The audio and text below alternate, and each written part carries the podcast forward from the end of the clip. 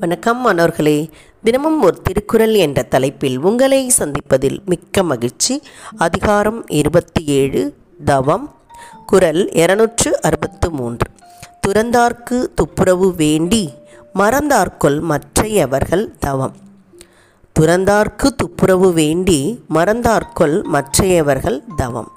இதோடைய பொருள் துறவிகளுக்கு தேவையான உதவிகளை செய்வதற்குத்தான் இல்லறத்தார் தவம் மேற்கொள்ளாமல் இருக்கிறார்கள் என்று இந்த குரலில் சொல்லப்படுகின்றது. அதாவது இல்லறத்தார்கள் வந்து எல்லாருக்கும் உதவி செய்கிறார்கள்.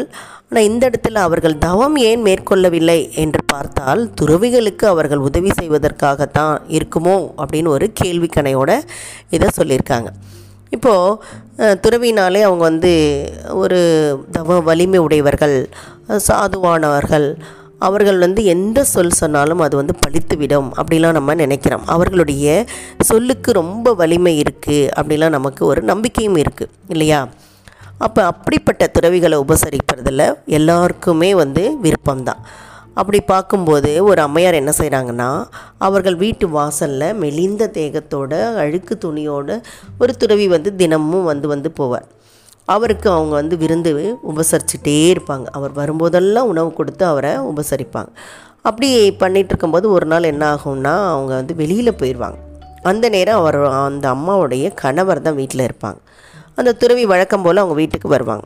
வந்து வாசலில் நிற்கும்போது இவர் என்ன செய்வார்னா ஓடு ஓடுன்னு விரட்டிடுவார் விரட்டினோடனே வீட்டுக்கு வந்து அந்த அம்மா கேட்பாங்க இன்றைக்கி துறவி வரவே இல்லையா? அப்படின்னு கேட்பாங்க. அப்போ தான் அவர் அந்த கணவர் சொல்வார் ஒரு துறவி வந்தார். அழுக்கு துணியோட மெலிந்த தேகத்தோட வந்து பரட்ட தலையோடு வந்து நின்னார். அதை பார்க்கவே அருவறுப்பாக அசிங்கமாக இருந்தது. அதனால் நான் அவரை விரட்டி விட்டுட்டேன் அப்படின்னு சொல்லி சொல்வார். இதை கேட்டோன்னே அந்த அம்மா துடி துடித்து போய் ஆகா அவரை அவமானப்படுத்திட்டாங்களே அப்படின்னு சொல்லி அவங்களுக்கு மனசு கஷ்டமாக இருக்கும்.